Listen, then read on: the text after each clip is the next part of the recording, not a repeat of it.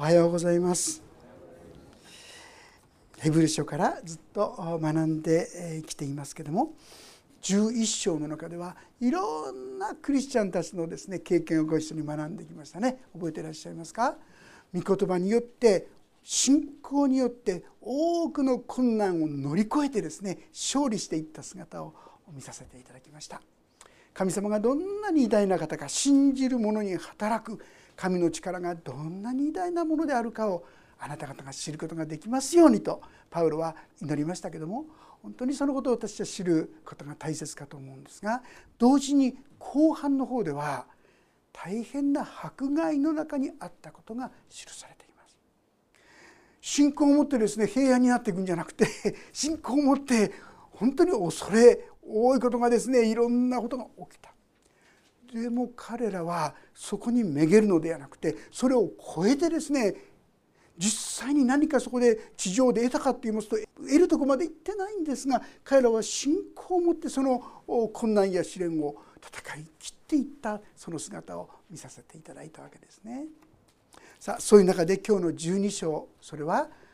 私たちがこの神様の恵みの中にいつもとどまれるようにどうしたらいいか？ということを神様が教えてくださっているわけであります。まあ、昔々の統計なんですけどね日本のクリスチャンの平均寿命意味わかりますかね？教会に来てですね洗礼受けてそして大体3年半ぐらいするとですね教会からこう見えなくなってくるそんなことがよくあるってこう言うんですね。最初のうちは本当に神様のことがこう良かったってくるんですがだんだん時間とともにですね。何かこう苦しいことや辛いことが出てくるとですねもういいですなんつってですね神様から離れていくことが。実際このイスラエルのこの時代の人々もそうでした。彼らはですね神様を信じたわけですがしかしいつでもそこから遠ざかる危険があったわけであります。そういう人たちに対してこの11章12章を通してあなた方はこのように歩むことによってそういうこの誘惑といいましょうか攻撃に打ち勝っていくようにと教えてくださっているわけであります。もう一度読ませていただきますが12章の一節こういうわけで多くの証人たちが雲のように私たちを取り巻いているのですから私たちも一切の重荷とまつわりつく罪とを捨てて私の前に置かれている競争を忍耐を持って走り続けようではありませんか。信仰の創始者であり完成者であるイエスから目を離さないでいなさい。イエスはご自分の前に置かれた喜びのゆえに恥ずかしめをものともせずに十字架を忍び神の御座に右に着座されました。あなた方は罪人たちのこのような犯行を忍ばれた方のことを考えなさい。それはあなた方の心が元気を失い疲れ果ててしまわないためです。11章でいろんな方々の信仰の勝利による歩みも見ました。同時になおですね答えられないで時にはですね迫害を受けて命を失っていく人さえいる。そういう姿を見させていただいたわけですがしかしなお彼らは信じてそして神に栄光を期して歩んでいった。実はそういう方々があなた方の周りにたくさんいる。私たちは信仰に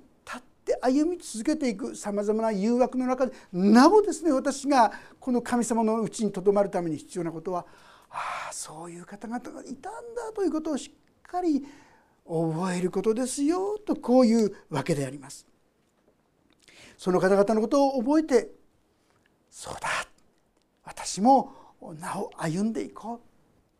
まあ聖書の中でですね呼ぶ記というのを皆さん読んだことありますか？支援の前にですねあるところですけども彼はとっても素晴らしい信仰者だってこう書いてる証ししてありますね。でも彼はとてつもない苦しみに出会ったんですよね。彼の子供たちが亡くなり皆亡くなりまた持てる財産もみんななくなってしまいました。おまけに自分の体まで病気になってしまってもういつもですね体がかゆくてかゆくてならないそういう惨めで悲しいそういう状況に置かれたんだなんでこんな目に遭わなきゃいけないのと思うようなそういう道でしたね。でも彼について聖書は何て言ってるか彼自身の言葉を読みますとですね彼はその自分の経験を何て言ってるかちょっと読ませていただきますと「あなたには全てができること」「あなたはどんな計画も成し遂げられることを私は知りました」「知識もなくて摂理を覆い隠す者は誰か」「まことに私は自分で悟りないことを告げました」自分でも知り得ない不思議よ。私はあなたの噂を耳で聞いていました。しかし今この目であなたを見ました。それで私は自分を蔑み塵と灰の中で悔いていますとこう語っている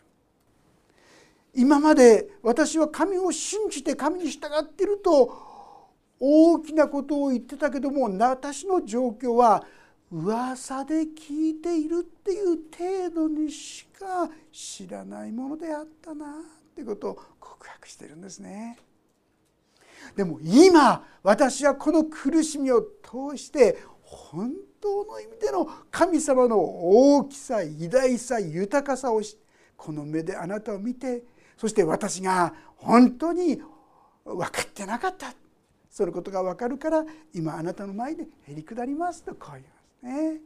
そして彼の生涯のことをですね何て言ってるかって言いますと「主の呼ぶの前の反省より後の反省をもっと祝福された」というのはですねこの結論でありますね。神様は意味があって困難や試練時にはですね答えられない時もありますけどもそれもなお希望を仰ぎ見て待ち望んでいくそういう姿を私たちに教えてくださっているんだとこういうわけでありますが実はそのことを思い出してそして私たちも一切の重荷とまつわりつく罪とを捨てて私の前に置かれている競争を忍耐を持って走り続けようではありませんかとこう進めてくださっているんです。私たちが信仰生活といいましょうかこうですね本当に全うしていくためにとっても大切なこととして私たちがイエス様をだけを見ると言いましょうか。いろんなことに目がいってしまってですね人のことが気になってあるいは自分の中のいろんな欲望やそういったものに目がくらんで私たちは神様を見上げイエス様を見上げることができなくなってしまうことがあります。そうする時に私たちの信仰はグラグラなんですね。本当にこれでいいんだろうか。先ほど言いました。で結果としてだんだんですね教会からちょっと遠ざかってみたりとかね。いろんなことがあるかなとこう思うんですがあなた方はどうかそういうふうにならないでほしい。そのために必要なことはあなた方の重荷とまつわりつく罪とを捨ててっていうんですが私たちはですね重荷というものをしっかり自分で握りしめている時にどうなるでしょうか？どうしようどうしようって不安になるんですよ。迷ってしまうんですよ。聖書の言葉をちょっと開けたいんですが詩編の55編というところもし開けられたらご一緒に読んでみたいと思います。詩編の55編の22節ページが第3版で959ページ第2版で879課ですね。そこら辺ですけども一緒に読んでみたいと思います。55編の22節です。よろしいでしょうか？開けられない方はどうぞ聞いてくだされば大丈夫ですのでお聞きください。3はい。あなたの重荷を主に委ねよ主はあなたのことを心配してくださる。主は決して正しいものが揺るがされるようにはなさらない。あなたの重荷を主に委ねよ私たちは主に委ねるべき重荷を一生懸命自分で担っちゃうんですよ。そしてふらふらふらふらですねあっちよたよたこっちよたよたこうなってしまうわけです。それは私たちが委ねるべきことをしてないからなんですよね。お任せするべきものを自分で何とかしようと思ってしまうともうフラフラになってしまう。同じような言葉がペテロの手紙の第一5章7節というところにあるんですがこれはあのどうぞ後で箇所だけ聞いてとてもいい箇所ですから覚えてくださったと思いますがこうあります。あなた方の思い煩いを一切神に委ねなさい。神があなた方のことを心配してくださるからですこう言ってるんですよ皆さん。思い煩いというのは自分のもう手の中でコントロールできないんですよ。ああやってこうやってこうやってああやってやったらはいいんじゃないかって思ってるうちはこれ思い煩いじゃないでしょ。思い煩いどうしようどうしようどうしていいか分かんない。もし皆さんの心がそういう状況に陥ったらそれはあなたが委ねるべきことなんですよ。もっと言うとこれはですね神様の領域に入り込んじゃっているので思い煩いなんですよ。自分の領域だったらですね思い煩いにならないあこうしてこうしてああやってこうやってできるところはそのようにして問題を解決していけばいいんですね。でももう領域を超えちゃったそうするならば私はもう一度そこで主にお委ねするというところに帰っていくべきですね。自分のいろんな問題があるかもしれない困難があるかも試練があるかもでもそれは委ねるべきことあるいはですねもう一つはこのヘブル書の方に戻ってますけどもまとわりつく罪。私たちは実はそういう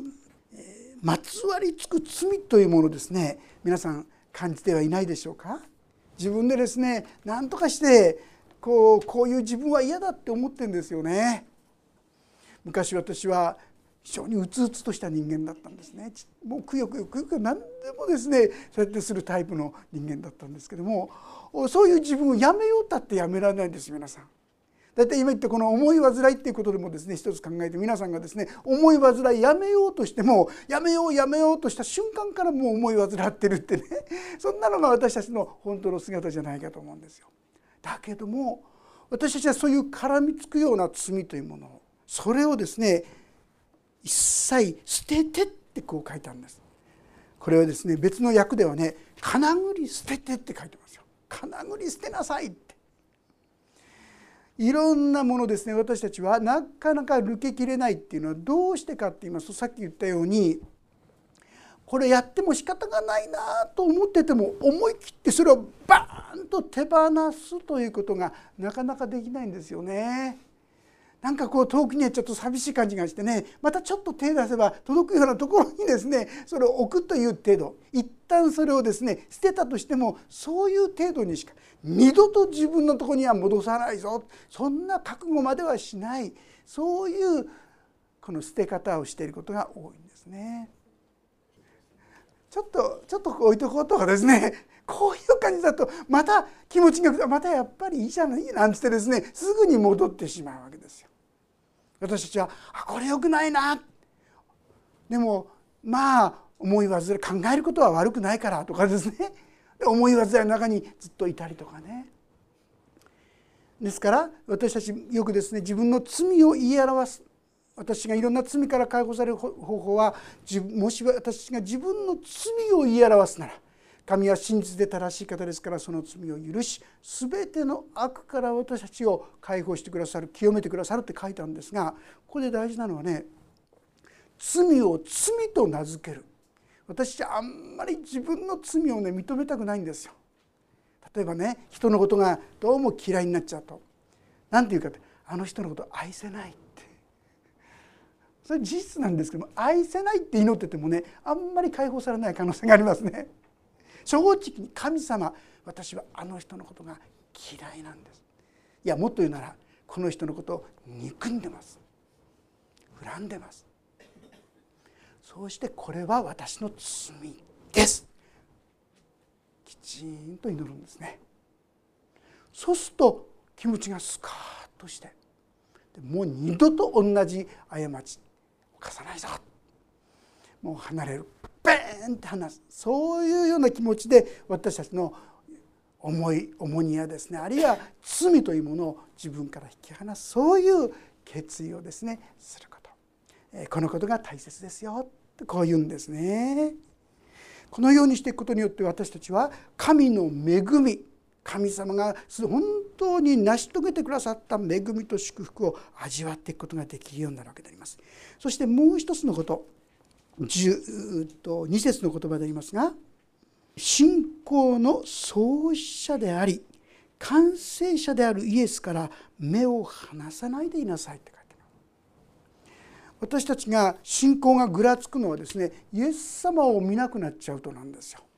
人のことを見てあの人どうかなこの人どうかなとかねあの人は罪深いこの人はどうのこうのそんなことしてるとですねもう分かんなくなっちゃう私たちに必要なのはイエス様をそれもですねこうじっと見つめる凝視すると言いましょうかもう目も他にはくれないでイエス様を見るというそういう言葉が使われてるんですよ。そうすることが大切それはイエス様はどういう方なのかここに説明がありますよね。イエスはご自分の前に置かれた喜びのゆえに恥ずかしめをもものともせずに十字架を忍び神の御座の右に着座されました。イエス様は神の子供ですよ。誰よりも敬われ誰よりも大切にされるべきお方ですけどもイエス様はどうしましたか？人々からのけ者にされ唾吐きかけられて背中も体ももうむちだらけ血だらけですよ皆さん。でもイエス様は何も文句言わなかったんですよ。どうして？それは私たちの身代わりに受ける刑罰だからですよ皆さん。それを受けることによって受け切ることによって私たちの罪が解決されるからなんですよ。ここで言うイエス様の喜びってどんな喜びなんでしょうね？十字架を前にしてなお喜ぶ喜びってどんな喜びでしょうか？それはねこの苦しみを受け切ったならばあの人もこの人も救われる。あの人も解放されていく。あの人も神の恵みに生きるようになることができると思ったら今辛いです。苦しいです。でもそれを彼は受け切っていったんですよ。皆さん私たちには正直とそんなことできないですよね。私たちはそんなこと人のために苦しみ抜いてもそれを受けるなんてできないですがイエス様は受け切ってくださったんですよ。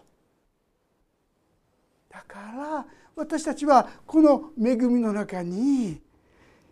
生きることが今できるんです。私たちが弱くてもイエス様は受け切ってくださった。自分は愚かでもイエス様はこの技を成し遂げてくださったそして今や父なる神様の身に着座して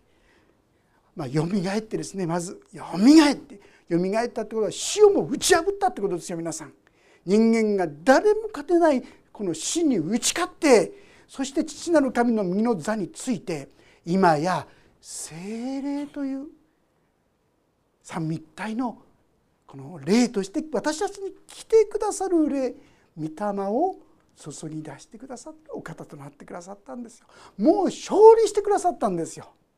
このことを私が受け取る時にああそうだこの私もこの恵みの中に生きることができるんだ。この私も神様と共に歩むことができるんだ。そんな励ましや力をいただくことができる。こういうことでありますね。信仰の創始者であり完成者であるっていうのがちょっとピンとこない方にとってはですねこれはピリピ書の一章の6節というところにこうあるんです。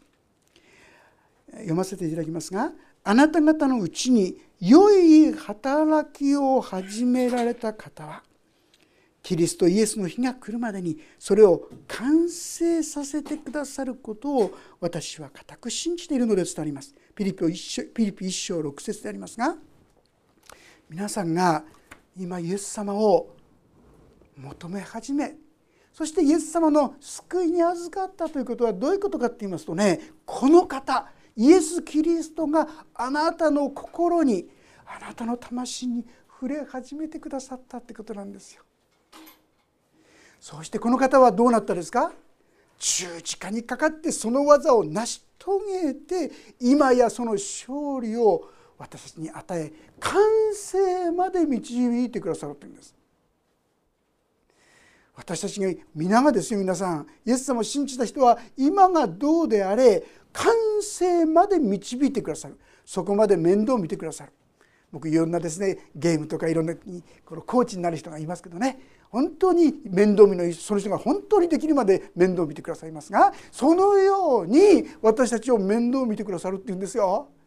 イエス様を信じてイエス様お願いしますとイエス様にお任せしていくと私たちをそこまで導いていってくださるっていうんです皆さん。だからこの方をいつも見上げて歩みましょうというのがこの箇所の言っているところであります。そして3節に「あなた方は罪人たちのこのような犯行を忍ばれた方のことを考えなさ」いつでもいろんなことがあってもこのイエス様のことを考えなさい。そうすればどうしてですか？それはあなた方の心が元気を失い疲れ果ててしまわないためです。私たちがいつも生き生きとした信仰喜びのある信仰に生きるためには何が大切ですかつもイエス様のことを思うんです。イエス様が何してくださったか考えるんですよ。イエス様はいつでも十字架を避けることできたんですよ。もうやめたっつってやめることできたんですよ。自由があったんですからね。でも最後の最後までイエス様は十字架の上で最後に全ては終わったって言いましたよ。もう成し遂げたってそこまで苦しみ切ってくださったんですよ。私たちができないことを代わりにイエス様が成し遂げてくださったんですよ。ですから今私たちはこの神様の恵みを無限にいただくことができるようになった。もし私たちがこのイエス様が受けてくださった苦しみを思い浮かべることができるなら皆さん元気が出てくるって言うんですよ。え？ー、というのはこの苦しみは私だけが通ったんじゃない。イエス様も通ってくださったんだなあるいは一番最初にお話しました多くの証人たち彼も受けたんだなってそして最後のところにですねあなた方はまだ罪と戦って血を流すまで抵抗したことがありませんという言葉が出てきます。これ一体これ何のことでしょうね。私たちは戦ったと言ってもねさっき言ったように私たちは最終的に戦うことはできないそういう存在ですよ。つい負けちゃう。まあ、あの下の応接間にですね力丸さんが描いてくださった絵があるの分かりますか？あれはヤコブヤコブという人がですねこう自分の自我との戦いですね肉の思いとの戦いをしているですねそういう場面の絵ですよね。自分では打ち勝つことができない私たち正直言って皆さんですね私たちの中には神に反抗する心というのがあることに皆さん気づいてますか？私はイエス様を信じてます。いや私はイエス様に従おうとしてるんです。それも事実でしょう。でも皆さんの心の中に同時にこの神に逆らう従いたくない。神様から離れようとする心も同時にあることに気づきませんか？自分と考えと同じ時は「はいはい」って喜んで従うかもしれませんが自分の考えとちょっと違う考えが聖書から語られたら途端にもうですね「やだなことしたくない」神様に対して敵対する思いが出てくるんじゃないでしょうか。みんなそうですよ。私の中にはそれでそれこそが本当の罪ですよね。現在と言いましょうか神に敵対するその心が実はアダムよく言いますよね。アダムが罪を犯さなかったらいいのにって皆さんですね。そしたら私たちこんな罪の中に支配されることがなかったのにってよく言いますがみんなそうですか？私たちの中にあのアダムと同じように神に逆らう心従いたくないって心がもう眼然とあるんですよ。がね我が強いってよく言ったりしますよね。自分の思いが強いんですよ。神に従いたくないんですよ。さあこのことを真剣に考えて戦った人がどれだけいるでしょうね。戦う時にもう自分はですねそんな戦いできないって気づくと思いますよ。でもイエス様はそれに打ち勝たせてくださって私たちがそれでも徐々に徐々に素直に神に従っていくことができるように変えてってくださるんですね。もし私たちがこの本当に先輩たちのですね信仰者のことを思いまたイエス様の十字架のことを思いそうしてこの方に従っていこうとする時に徐々に徐々に私たちも変えられていくということなんです。私はですねこの準備をしながら一つの箇所にですねふっとあそっかって思ったことがあったんですね。一番最初一節のところにですね「一切の重荷とまつわる罪と捨てて次私の前に置かれている競争を忍耐を持って走り続けようではありませんか」。皆さんクリスチャンというのは走り続けていく途中で終わりにするんじゃないんですね。でもそれは同時に喜びのある生き方なんですが実はですね今年で私も65まあある意味でこう引退のね年齢かなってこう思うんですよ。だからまあそれでだんだんと教会もですねなんかこう委ねていかなくちゃとかいろんなのをこう考えて一つのそれがなんかゴールみたいにですね考えた部分もあったかなと思うんですがここにそうじゃないよってね。走り続けるクリスチャンはどこまでも走り続けていく。いつまで？天に召されるまで、まあ、あのピリピ書のですね3章というところをちょっとここ開けましょうか。ピリピ書3章。3章の10節というところから15節まで。少し長いんですけども読んでみたいと思います。ページ第3版で新しい方で386ページ。古い方の聖書で353ページか4ページ。3章の10節ピリピ書3章10節から15 5節までですね。それではご一緒に読んでみたいと思います。開けられた方お読みしましょう。3はい。私はキリストとその復活の力を知りまたキリストの苦しみに預かることも知ってキリストの死と同じ状態になりどうにかして死者の中からの復活に達したいのです。私はすでに得たのでもなくすでに完全にされているのでもありません。ただ捉えようとして追求しているのです。そしてそれを得るようにとキリストイエスが私を捉えてくださったのです。兄弟たちよ私は自分はすでに捉えたなどと考えてはいません。ただこの一時に励んでいます。すなわち後ろのものを忘れひたむきに前のものに向かって進みキリストイエスにおいて上に召してくださる神の栄冠を得るために目標を目指して一心に走っているのです。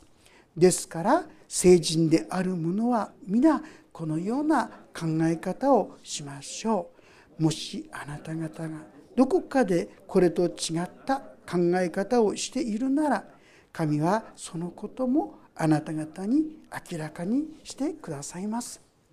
私たちはこの世でですねお金持ちになるんだとかこんな地位を得るんだとか何か素晴らしいことを求めるかもしれませんが神様が私たちに命じているのは神の栄冠を得るために上に召されるまで走り続けましょう。こういうことなんですね。何かが成し遂げられたから満足してちゃいけないんです皆さん。目標はですねどのぐらいかって言いますとねキリストの満ち満ちた御岳皆さんそこまで私たちを引き上げてくださるっつうんですよ。もう私は来ましたなんて言ってる人いますか？私はもっともっと死を私をキリストの姿に向かって変えてくださいキリストのように私をしてください。そう求め続けていくことが大切ですね。走り続けていく。正直言いまして私やっぱり65っていうのは少しプランプランっていうんでしょうかね。プランプランってのはインドネシア語でこうプランプランって散歩っていうんですよね。あのブラブラするみたいなですね。そんな感じなんですけども。そうではなくて私は信仰をピシッとですねイエス様に凝縮してイエス様を見上げてイエス様に倣ってこの道にまっすぐに進んでいくこういう生き方になっていますか？ってことですよね。まあ、適当にこのぐらいでやりいけばいいんじゃないの？まあまあこのぐらいでまあまあじゃないの？そんな自己満足はいかんよってことですよ。日々に聖書では外なる人この肉体は滅びるけど内なる人は日々新たなりって書いてますよ。本当に日々新たになってるでしょうか？それはイエス様を見上げてないからじゃないですか？言われてみると確かにってとこがたくさんあるかと思うんです。私はもう一度自分の信仰の在り方を新たにさせられてそして主に向かって小さな歩みでも無理する必要ないんですよ。背伸びする必要ないんですよ。それぞれに神様が用意してくださったその道を歩一歩、まあ、走ると言いましょうか。一生懸命そこに進んでいくということが大切。もしそうしているならばあなた方はつまずくようなことはありません。あっち見てこっち見て人と比べてあるいは人のことを攻撃して責めてこういうことをやってるとつまずいてしまうんですよ。自分自身が神の前にどう生きるかこのことをいつも新たに問うて歩んでくださいよとこう言っているんですね。アメリカでですねあるマラソン大会小さなマラソン大会があったんですね。ペプシコーラがですねあのスポンサーになってやったみたいな10キロマラソンっていうのがあったんだそうです。でそこにですねブロードハーストっていう人が参加したんです。このブロードハーストってどういう人かって言いますとね動脈瘤の手術の結果としてそれがうまくいかなかったんでしょうか？その結果として半身不随。でも彼はこの戦いを戦い抜くんだって。大体10キロですから、まあ、そこに出てくる選手たちはですね大体30分ちょっとでそれをゴールに行く。ところが彼はですね片方行かないですからなかなかまっすぐに進めないんですよ。でも彼はそれをやってそしてなんと3時間かかって3時間かかってゴールに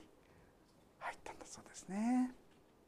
でももうその時にですね誰も彼を見てる観客なんかいないっていうんでしょうかね。そんな状態。そりゃそうですよね。30分で着くのに3時間も待ってらんない。でもそこに一人の有名なこのマラソンランナーがいたんですね。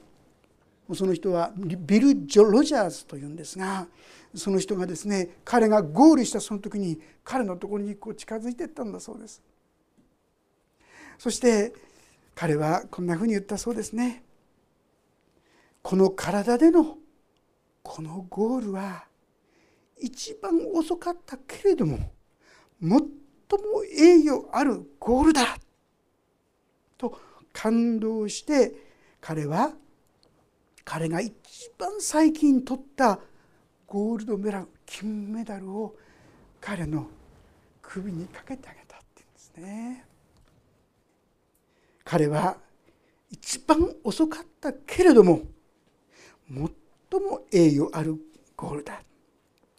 彼は、えビリのランナーでしたが最後まで忍んで走り続けました私たちも遅くてあるいは弱くて耐え忍んで本当にですねもうこんな意味があるかな正直言ってそんなふうに迷うことがあるかもしれないんですよ。多くの人が実際そのように迷って時には教会からも離れてしまうこともあったでもなおイエス様を見上げてそして多くの証人たちこの証人って言葉はですね殉教者につながる言葉なんですね。彼らは命がけで神に従っていった人たちがたくさん雲のようにいるんだから。あなたも惑わされないでこの道を進んでいきましょう。とこう言ってくださってる。そう思うのです。私たちはせっかく与えられたこの信仰の道を中途半端で終わらせてしまうのではなくて当によくやった。良き忠実なしもべであった。私たちはそれがゴールですよ皆さん。みんなから褒められること。何か立派なですね賞を取ることじゃないですよ。あそこにゴールした時にあなたは父とした歩みだったかもしれないけどもよく頑張った。あなたは本当に戦いながら苦労しながら私は見ていたよ。皆さんあなたの前にもその良き道が備えられている。その道を一歩一歩それぞれできる分に応じて共に歩んでいこうじゃありませんか。神様はそうするならばあなた方はつまずくようなことがない。神様のこの恵みの道を今週も共に歩んでいけたらと思います。お祈りをいたします。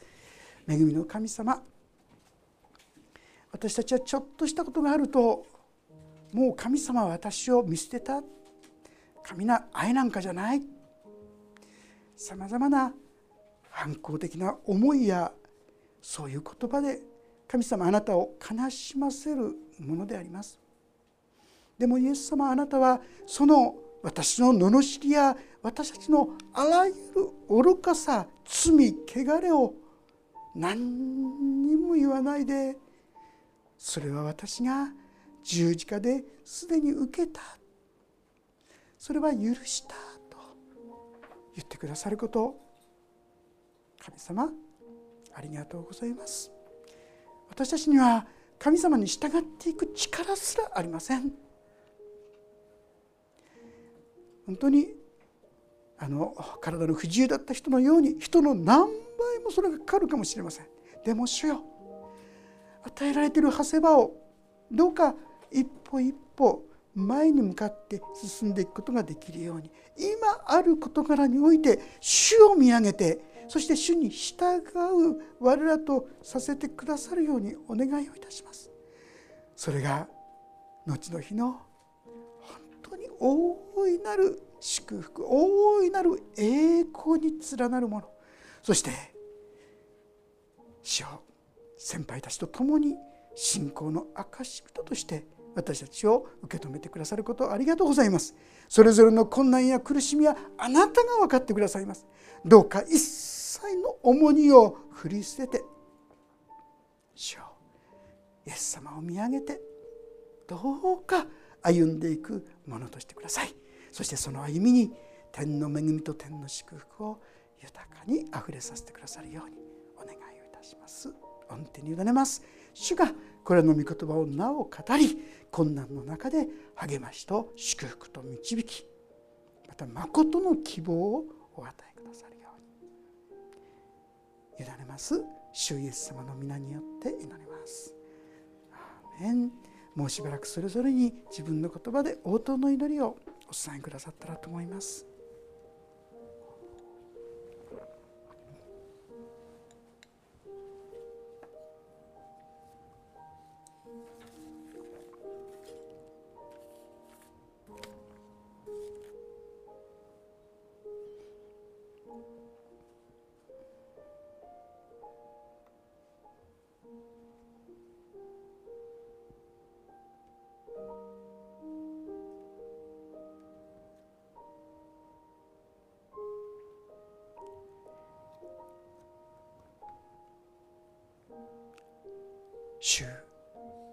キリストの皆によって祈ります。